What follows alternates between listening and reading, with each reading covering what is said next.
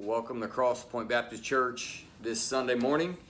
It is uh, the Lord's Day, we call it, Resurrection Sunday. We have decided to not meet on location for the purpose of safety, just people traveling, getting in, mainly the parking lot. So uh, hopefully everyone is able to chime in this morning through our website or all the other avenues we have to worship. But we want to make sure that this, this morning, Sunday morning, um, is not like what we do on Wednesday night. Wednesday night is uh, way more informal and uh, a study of the Word. Today, we want to worship the Lord. We want to give Him our focused attention. Um, Psalm 91 is a text that we'll use. And I chose this Psalm 91 on purpose.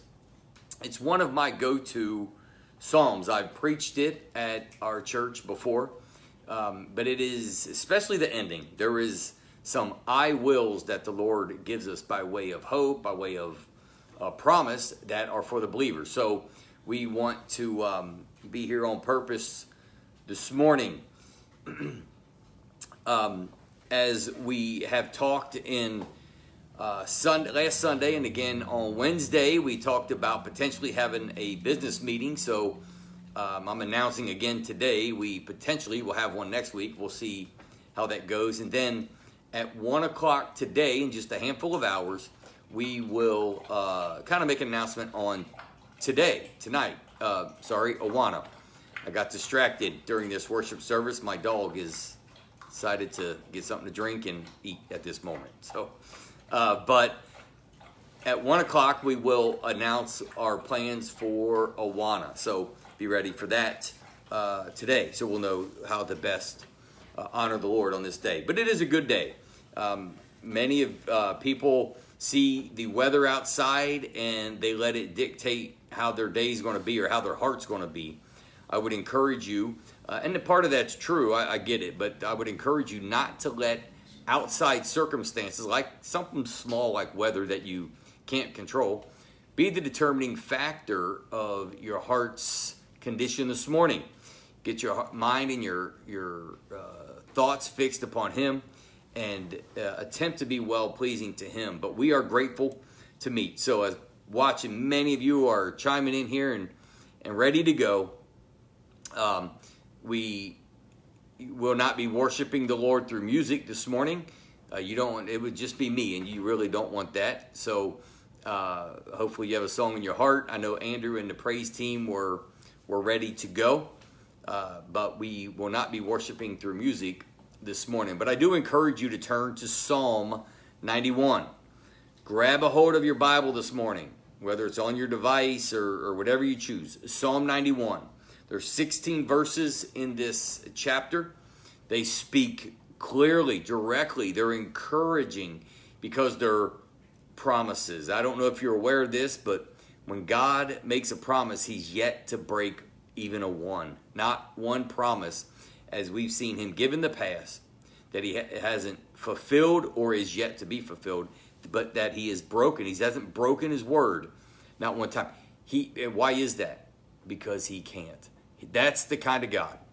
That's our God that we want to put our life in his hands. And of course, we do that through his son Jesus Christ who gives us that not only path to the creator's presence, he delivers us to the creative's uh, creator's presence as well.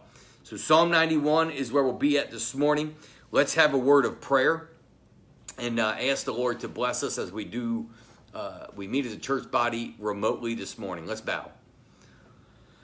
Lord, we love you today, and over the next few moments that we spend together, I pray that my voice not become mundane, become boring. Uh, I pray that your word goes way beyond my ability, way beyond my talent to communicate these words. I'm a messenger. I send the message, I preach the message the best I can. And I have to be careful today, dear Lord, that I, just like our church members, don't mail in our worship this morning, that we don't just give you a, a, tip of the hat and say, yeah, we we, we spent some time with God today. I pray that we would be deeply involved in this relationship with you that you have initiated. So be with us now. Have us to be engaged.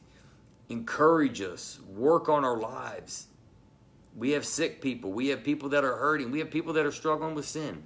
And you're the God of all. So be with us today. Holy Spirit, we invite you through Facebook, through our web page, through the words that are going to be uh, read from your word to find its we want to be willing percip, uh, willing to receive holy spirit what you have for uh, for us so make us your people today i pray in the name of jesus christ our savior amen psalm 91 as we read this psalm this morning um, it's life saving to some it's encouraging to me it's a psalm of strength it's a psalm of nourishment. It's a song, a psalm of promise as well. You'll see that toward the end. And it is a psalm that is quoted in the New Testament. Check this out. It's a psalm that one missionary couple of years ago said got them through some long hardships when they were on the missionary field. You can hear that and go, well, that's that's that's great. That's encouraging. This is also a psalm that has been quoted by Satan in Matthew when he's talking to Jesus Christ. So um, we're going to see a pretty interesting uh, paradox there. But what makes Psalm 91 so special? What makes it so notable? And the first thing I want you to see is actually in verse 1. So as I have my Bible here, I'm going to read Psalm 91, verse 1. It reads, He who dwells in the secret place of the Most High shall abide under the shadow of the Almighty. This psalm is special, um, and some of the uh, psalms and in Proverbs, they are conditional promises. Now, um, it, it means you, there's a certain requirement that needs to be met. Now, there are promises of our Lord that are not conditional. Um, the all the covenant covenantal promises that we've gone over several years ago. We went over the covenant with Adam, the covenant with Noah and Moses and Abraham and, and David, the Davidic covenant.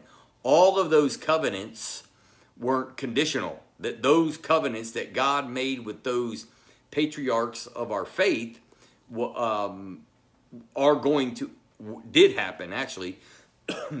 and uh, but some when we read Psalms and Proverbs, they are conditional. These promises that we're about to read, the next 15 verses, they're not for everybody. They're for those that have met the requirement. What is the requirement? The requirement is actually found in verse 1 it says, He who dwells in the secret place of the Most High. He who dwells. The person that that word dwells means to abide. John chapter 15, verse 4, Jesus uses the exact same terminology to talk about his relationship with the believer, his relationship with the Father also. But he says to dwell, it means to abide. The word isn't just to visit. It's not what that word means. We don't visit the Lord. And this is what I've really been emphasizing. If you're the uh, proclaiming, professing Jesus Christ as your Savior, but the only relationship you're having with Him is a brief time on Sunday morning, odds are you aren't abiding or dwelling with Him. Odds are you're, you're just going through the motions. It's more than a profession it's a lifestyle. It means to settle down. It's, it means someone who comes to live with, not just make a visit. Okay? That is the first requirement. Check this out. It says, He who dwells, who settles down in the secret place of the Most High. Let's talk about the secret place for just a moment. It refers to, in, in, in the Old Testament, in that tabernacle, the temple place of worship the Holy of Holies, the presence of God. So, are you settled down in the presence of God. It's a place where God's people uh, met because it's where God dwelt. That's where He His presence uh, would abide. At one point, only the high priest could enter that place, but because of Jesus Christ, this psalm transcends the Old Testament sacrificial system because we have a high priest in Jesus Christ in Hebrews uh, that get, allows us to go to that place of Holy of Holies. So don't read Psalm 91, verse 1, the first couple parts of that, and go, well, that's for that date and time. It's for the Christian today that you can dwell in the presence of God. Are you there? I can't answer that question for you. Uh, only you can answer that question. Then it mentions the Most High. The back part of that verse He who dwells in the secret place of the Most High in God's majesty. The word, the word um, Almighty and Most High are interchangeable here, right? So we're we're hearing the Word of God. Hopefully, you're you have your Bible open and you're seeing it as well. We interpret Scripture in light of Scripture. So it's important to seek and dwell with the right God in your life. We have a tendency to switch gods in our life, sometimes unbeknownst to us. We put people, places, and things ahead of uh, that relationship that we uh, that we uh, long for, and really that He requires of us. But notice I said this: He requires that relationship, not uh, someone who's just full of do's and don'ts and and and stoic. You, if listen to that word, relationship. Healthy relationships, they're alive, they're active, they're they're communi- you're communicating, they're enjoyable as well. But the, requ- to listen to the requirements of the conditional promises. He who abides in the Holy of Holies of the Almighty. Are you there right now? Are you a believer in the right relationship with Christ? The assurance of God's promises also are found in Acts. So keep your finger there in Psalm 91. Go to the New Testament Acts chapter 2. Acts chapter 2.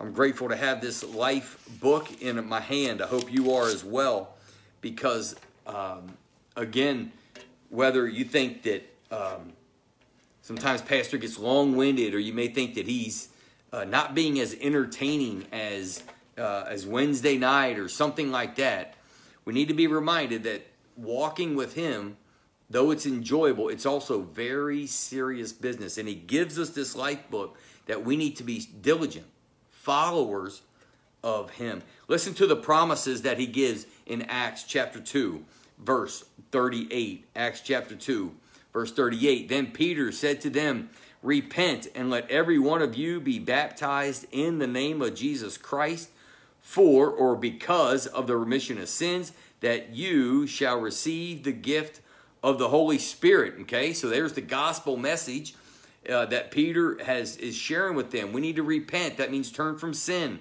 We need to be baptized to be identified in the name of Jesus Christ. For doesn't mean so baptism isn't part of your salvation, but because of the remission of sins, and you shall receive the gift.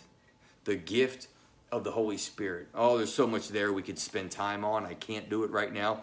The gift that He gives is His presence and dwelling with us. The gift that He gives is a, a working out, a, a, a conviction in our heart. The gift that He gives is the fruit of the Spirit that He's working out in our life. They're going to be smiling already. The gift that He gives is an, in, an eternal presence to never leave nor forsake. On and on. But, verse 39 the promises. Look at how these promises are found in Him. For the promise is to you and to your children and to all who are far off, as many as the Lord our God will call. So if He's done that work in your life and you have reciprocated, you have um, uh, called out on Him. Now, remember, it's not just saying you and your family, that's not what He's saying just because you're part of a family line or you have a certain pedigree does not mean that you're going to be in the presence of God. He's saying, how's it end? Those who believe or will call on the name. The promise of the Holy Spirit, the believer leads, he leads to all truth. That's an amen. And it, he says, those who are afar off. I want you to know that some 2,000 years ago, I was afar off.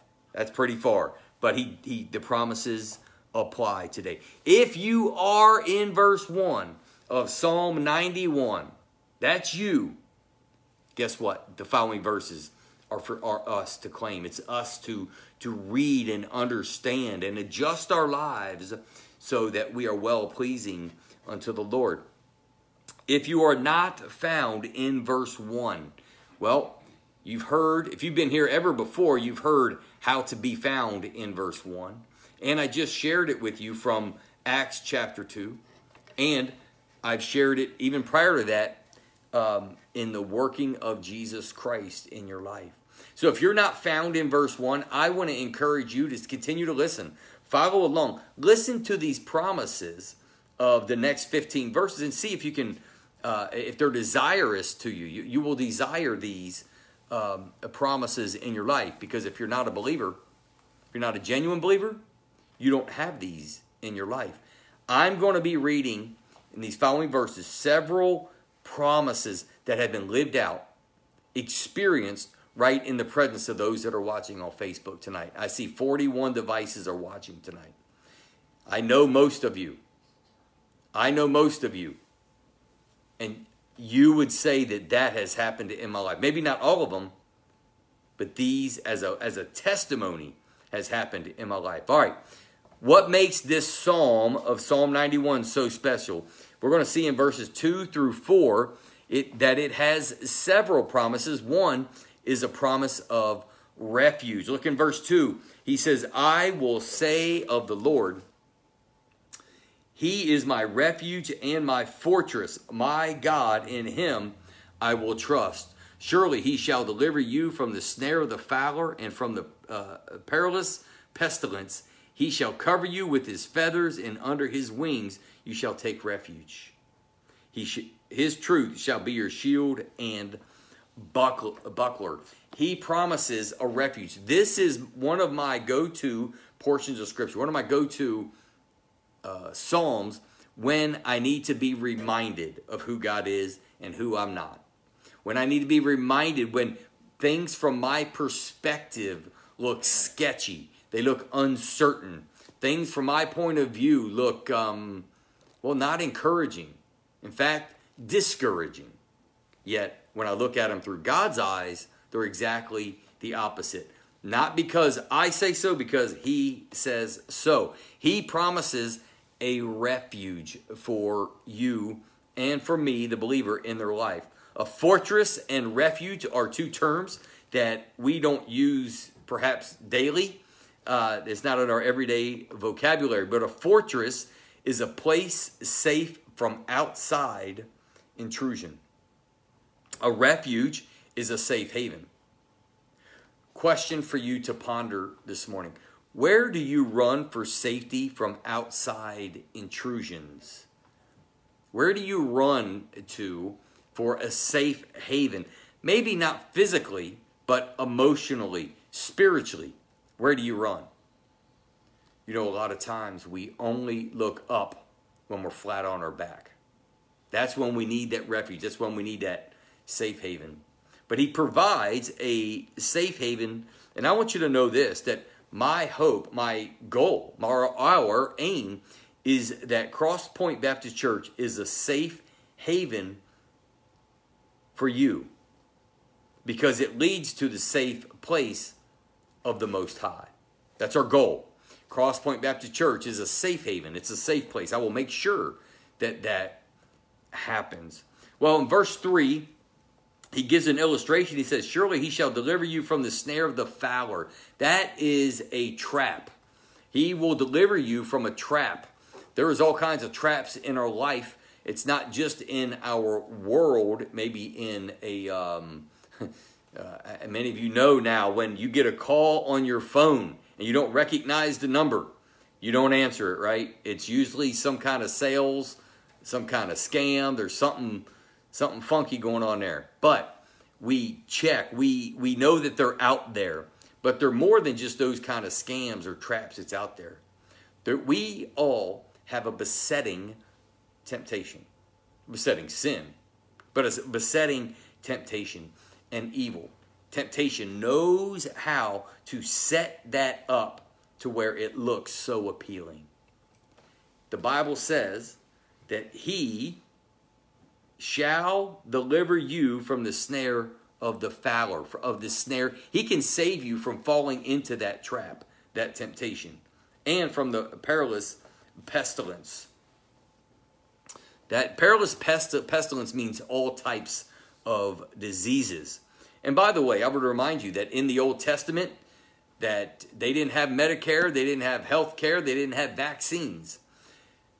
A simple disease could kill you living in Old Testament times. Ask Jewel, he would know about that. He was around back then. But faith in Jehovah God was their medical insurance. He was their retirement plan. He was all that they have. And this isn't the first time in the Bible that God chose, the Holy Spirit chose to use the example of a bird as an illustration. In Psalm 61, he pictures a, a bird caring for her, uh, her babies. Um, we see that word picture is used over and again. Refuge and fortress are defensive, they're defensive mechanisms. His truth is a shield and a small shield. That's a buckler. That means a small shield. Um, you'll see it in verse 4. He shall cover you with his feathers, and under his wings you shall take refuge. See, see the imagery there? His truth shall be sh- your shield and buckler. It means a small shield. We could go a couple illustrations with that. There's small attacks, and then there's sometimes big attacks. And you know what's amazing about that? You can die from one piercing blow, or you can die the death of a thousand cuts. Both are just as damaging. We need the truth of God's word that um, I would warn everyone listening that you're going to need to have a good grip on God's truth in the days moving forward as we navigate through our world. And you're also going to need encouragement. You're going to find both of them in His Word. Study His Word. And you're going to need to be discerning. I pray that the Lord would give us the um, to be sensitive to what is discerning. Because usually what is discerning is, is at the fork of the road, you got to decide is this true or is it not? Is it right or is it not? It's going to be at that discerning moment. He promises protection from fear. Look in verse 5 through 10. For you shall not be afraid of terror by night, nor of the arrow that flies by day, nor of the pestilence that walks in darkness, nor of the destruction that lays waste at noonday. A thousand may fall at your side, and ten thousand at your right hand, but it shall not come near you. Only with your eyes shall you look and see the reward of the wicked. Verse 9 Because you have made the Lord, who is my refuge, even the Most High, your dwelling place, no evil shall befall you, nor shall any plague come near your dwelling. What in the world? That, that is a lot of promises there. Can he deliver? You would think, well, I've read the back part of what you said there in 9 and 10, and I feel like I've known people that profess Christ and these things weren't didn't fold out in their life that way. Let's look in verse 5 through 10 and see what he's telling us. Because he does promise protection from fear. Now, sometimes from the outside circumstances, but the bulk of the time, fear starts in our own heart. Verse 5 and 6 talks about terror, arrow, pestilence, destruction. They're all referred to as evil. Those words, he used a lot of words there. Uh, you shall not be afraid of terror by night. We know that things tend to happen wickedly by night. Not only, but it's some something about the cover of darkness. He uses the word, um, nor an arrow that flies by day. An arrow referring to a, a deadly weapon there. He talks about pestilence. We talked about being disease and destruction. They're all referred to in these first couple verses, just as talking about evil. But you see in verse 5, you shall not be afraid. Question When? When am I not going to be afraid? When you are found in verse 1. When you are in his secret place. When you're relying on him and not circumstances slowly. That's when you find those things to be true. And by the way, when he promises you shall not be afraid of the terror by night, he talks about fear. You know, we would be reminded of the New Testament that he hasn't given us the spirit of fear. That is coming from someplace else, someplace not holy. We don't have time to live our life in fear. I'm not talking about stepping out our front door as much as the fear that can creep into our heart. Fear can cripple you. Fear can be more damaging than a lot of outside situations that can happen to you. We trust in our Lord. He's given us a strength. By the way, that verse in 2 Timothy says he hasn't given us a spirit of fear, but he has given us something else, something better. You know what I found? When the Lord doesn't give something, it's because he gives something better. He's given the power and love and of a sound mind. Those are from God. Do you see those playing out in your life? I really hope so. You don't have time to be fearful. You don't have time to be afraid. You know, there's a lot of people that have a good facade in life, even believers. And when the end of life, they are faced with it, there is definitely an uncertainty, a, a, maybe a nervousness there. But I've seen even believers cripple at the fear of death. I've seen believers welcome the passing from this life to the next. You don't understand fully until you're in that situation. I haven't been in that situation. Many of you have been in life and death situations. But here's what I'm driving at precious in the eyes of the Lord are the death of his saints. If he's saying it's precious and you're a saint, you're a believer, then why are we fearful? It doesn't, it just doesn't work. All right. Psalm 91, verse 7 A thousand may fall at your side and 10,000 at your right hand, but it shall not come near you. Wow. This is a little bit applicable when you're living through a pandemic, right? Now, we, uh, especially frontline workers, a thousand or 10,000 may fall. And by the way, if Moses wrote this, would he have seen many people fall or die? Absolutely. And at God's hands, he would have seen them die at God's hands and at God's judgment. And some of them were Israelites. But it shall not come near you in verse 7. Who's it speaking to? The person it's found in verse 1, the believer that's found in verse 1. Look at verse 8. Only with your eyes shall you look and see the reward of the wicked. In verse 8, the punishment of the wicked is as sure as the deliverance of the righteous. That's a good amen line right there. The righteous will be delivered, and the wicked will face punishment. That's a promise from God. That is a, a, from the commentary out of the Nelson Study Bible. I lifted that line right out of there, worded so well. Verse 9 reenacts verse 1. Verse 10 reassures God's protection as well.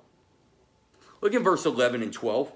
Verse 11 says, For he shall give his angels charge over you to keep you in all your ways in their hands. They shall bear you up lest you dash your foot against a stone. He shall, that term, those two words means it will happen. It will happen. Give charge, gives his angels charge over you. I want you to not forget a couple things about uh, uh, angels as the Bible relates. We want to be very careful here not to give angels too much attention not to give them really any focus at all because they don't want it. The angels of the Bible do not want that. They are messengers. Nor do we want to worship angels. One, angels are not to be worshiped or prayed to. That you don't see that anywhere in the 66 books, the canonized scripture. You do not see that. Angels have jobs. They are not omniscient, omnipotent, or omnipresent. They are messengers. Focus on God, not angels. Let them do their job. By the way, we entertain them unaware. This scripture here that I just read, verse 11 and 12, for he will give his angels charge over you to keep you in your ways. In their hands they shall bear you up unless you dash your foot against a stone. It's a portion of scripture that we would say amen to. I remember a really old group. Carl, what was that group? Um, Gold City. Is that it? Yeah, Gold City. They had a song that uh, that had this scripture in it over and over and in and but you know what's amazing as powerful as that scripture is for the uh, proper application it's the exact same scripture that Satan used to tempt Jesus in Matthew chapter 4 verse 6 that's the text that Satan used. Let's talk about that for a moment. The only problem is where we read the scripture as it is, as it is written, we study that scripture, and uh, the Holy Spirit doesn't leave anything out. Satan, when he quoted that scripture, he left a little line out, a very important line. Satan knows scripture. He knows it so well that he can manipulate it and twist it and make it sound appealing. He did it to Eve. He tried it on Christ as well. Satan had the, the wording almost correct. The intention was all wrong. There's a snare, there's a trap, right? Satan omit to keep you in all your ways. That's what he left out in those two verses when he's quoting it back to Jesus Christ. This is the this has got to be the most well, I don't want to say funny. I think it would be funny to watch, but sad at the same time. There is evil, Satan, trying to quote scripture, trying to quote the word to the word about the word. Christ is the word. So you're not, you're not going to get him on this, but Satan tries anyways. Satan plays in play Satan's play in the Bible here is to use scripture against people. He did it to Eve, now to Jesus. Don't fall for this. Please don't fall for this. People will twist and justify God's word to their liking, even to your liking. God's word means what it says. God's word means what he desires it to mean. Believer, beware. Satan knows scripture, maybe even better than you and I. Satan tempted Jesus to gain public attention through spectacle rather than through his righteous life, his message, and his cross. Listen, it's funny because what, what, what Satan offered Jesus in Matthew chapter 4, he was going to have anyway. He, he's going to be the King of Kings. You don't get more notoriety than that. He, he offered him kingdoms when he's the creator of all things. He ushers in the new kingdom. Satan offers a lot of things, but delivers nothing. Delivers the opposite. He can't offer, uh, deliver anything good. What's good and assuring in Psalm 91, 11 through 12 is that Satan, what's good and assuring, Satan was using for evil. Okay? Look in verse 13. Verse 13. You shall tread upon the lion and the cobra the young lion and the serpent you shall trample underfoot. Verse 13 shows God's protection. This is imagery. He's not telling you go out and tackle a lion or, or go out and kill snakes. Uh, lion and snake represent evil attacks in this imagery. Okay? Here's what I want to get to 14, 15, and 16. These are what I would title the six I wills from God. We know that the devil has five I wills in um, in Scripture. This is God giving His pledge. These are the things you need to be writing down today. This 14, 15, and 16 is why this portion of Scripture, when I need to get back to the basics of my faith, when I need to get back to who I am in Christ, who I am in God the Father, how He is working on my behalf. When I need to be reminded, this is one of the portions of Scripture. It's these three verses of Psalm 91. Verse 14 reads, Because He has set His love upon me. God loved me long before I knew Him. He loved me. He showed His love to me. He had been showing his love to me and I didn't couldn't see it. Wouldn't see it, couldn't see it. And then when I understand what Christ did, he he is love incarnate. Verse 14, because he set his love upon me. He loved me first, First John chapter 4. I didn't love him first, he loved me. With all of my hangups, all my issues, insecurities, fear, he loved me. And by the way, Romans chapter 5 says he loved me when I was unlovable. He loves us. Because he has set his love upon me, therefore I will deliver him. He loved me, now I get to love him back. That's what First John 4, and that's what this is saying. He shall call on me, I'm oh, sorry, verse, because he has set his love upon me, therefore I will deliver him. I will set him on high because he has known my name. He shall call upon me, and I will answer him. I will be with him in trouble.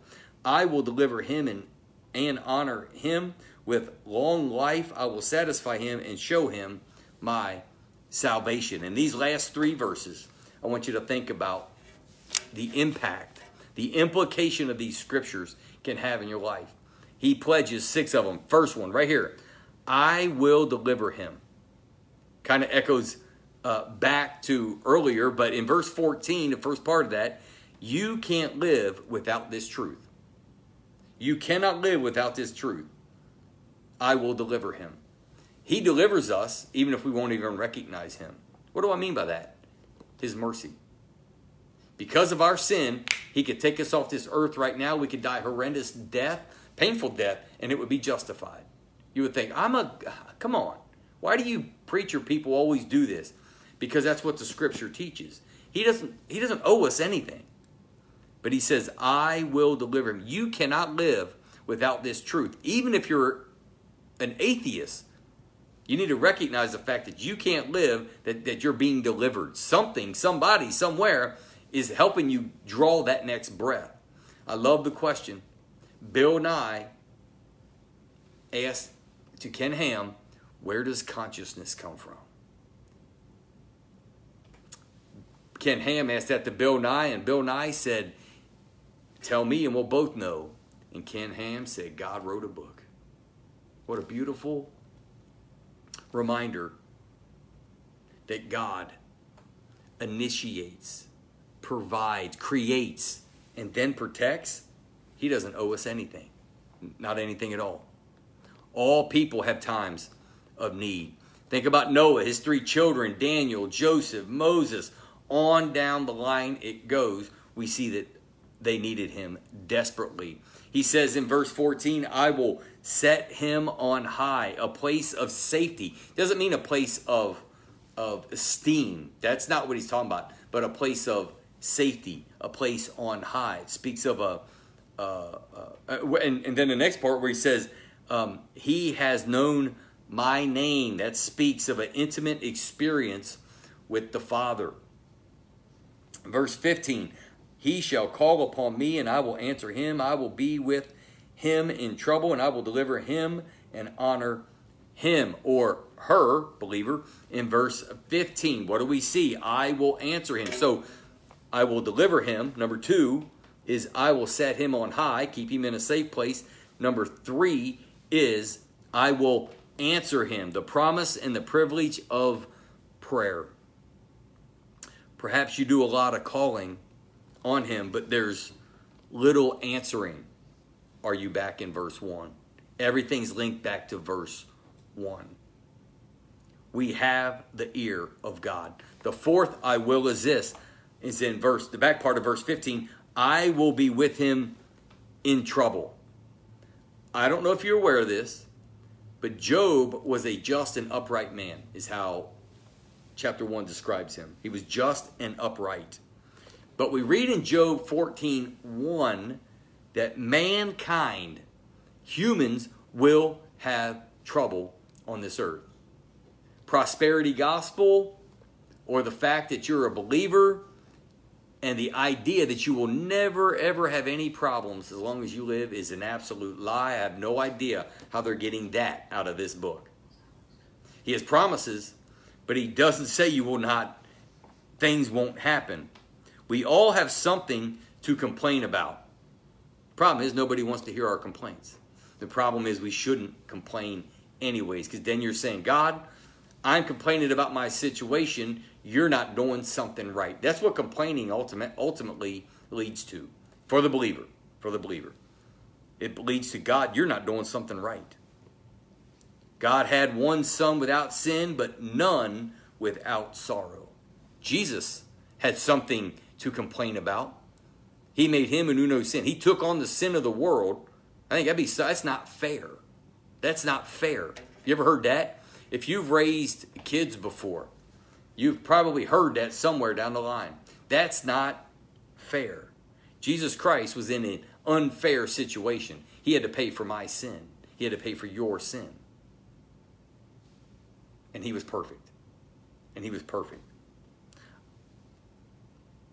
God promises to be with you when you're in that right relationship.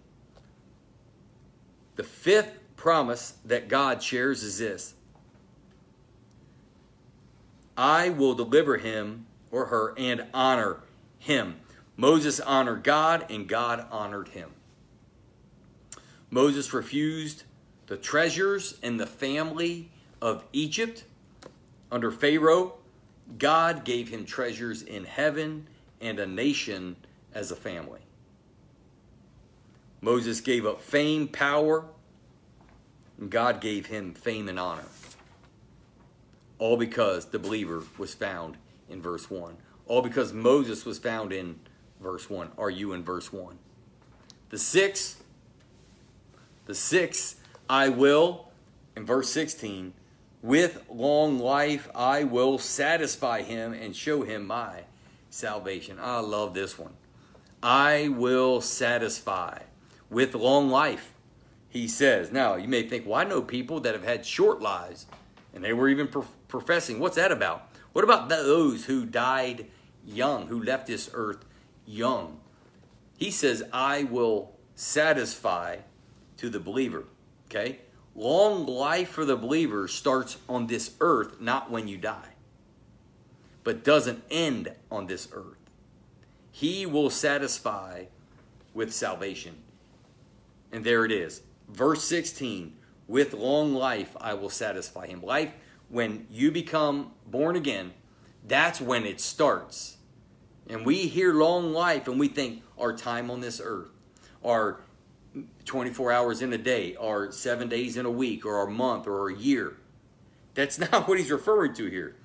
We capture time and want to be the judge of what is a long life. Life begins for the believer at the cross and continues for eternity. With long life, I will satisfy. He will satisfy you. There's people I know that can live in very humble, don't need a lot of things to live. Why? Because there's something feeding them that is much more valuable than money, than gold, than houses, than the stuff. Those are needs. But what happens is they become wants, they become desirous, they become idols. With long life, He promises to satisfy. Way better than a Snickers bar. He promises to satisfy your soul, your life. That way, when these things happen, His protection, but other things happen and ailments happen, and we get older and we have things that happen to us, He promises to satisfy. How? And show Him my salvation. You can't buy it. Salvation can't be bought, it can't be transferred, it can't be given away. It can be shared through the Word, your heart, and the Holy Spirit does the rest of that work. You can't buy salvation. The believer, a lot of times, has within them what the rest of this world is looking for, and, and, and doesn't even, we take it for granted. And if you're not satisfied today, you need to review this portion of Scripture. He promised to satisfy. Are you found in verse 1? Everything's pointing back, Psalm 91, to verse 1. Get there, study it, is that you? And by the way, once you get there and study it and go, I'm here, stay there. Don't leave. God just gave six I wills to the believer. Satan gives five I wills of sin in Isaiah 14. Which do you line up with? Which do you line up with? I want you to look uh, for a, a study of your own. Take the uh, Psalm 91, 14, 15, and 16. Look at God's six I wills. Take Isaiah 14, 13 through 15, and study Satan's I wills of sin and see which one your life lines up with more. Now, am I saying you're Satan? No, but it is a good checkup. It's a time for you to stop and check up and look at your life. Look into the mirror of His Word and see what reflection comes back to you. Well, again, I always want to conclude with hope and encouragement. And the hope and encouragement today is these promises of God. Stop living a short circuited life. Our lives are too short to be living grumbling, complaining, and meager and all these things. And, and I know it's frustrating. I understand that. But God uses those these times to make us children of God. That is well pleasing to Him. So if it's been good to meet together and I think the Lord was honored, let it be known by an amen. I love seeing the thumbs up and the hearts and the amen uh, from each other. Many of you have chimed in this morning. 47 devices are watching. Others check in uh, much later. That's okay. You can watch it uh, as well. In fact, I would encourage you to go back and and uh, rewatch it. Maybe you missed a portion of scripture or something like that many times we need to go back and rewatch. So many of you are getting a thumbs up in the hearts, and it's good to hear from everybody. So let's bow in prayer, conclude today, and then again at one o'clock we will be announcing. Um, we'll be announcing what we're doing with the Wana later today. Lord, thank you for loving us. You have not left us alone. You have stayed close. Why? Because your pro- your word, your your promises demand it. Thank you for being who you are. Help us to see who we are and help us to see who we're not. We just want to be well pleasing to you. Encourage the listener today through your word. I pray in Jesus' name. Amen and amen. All right. We be, be waiting to hear from us about one o'clock. We love you, and we'll see you later. Bye bye.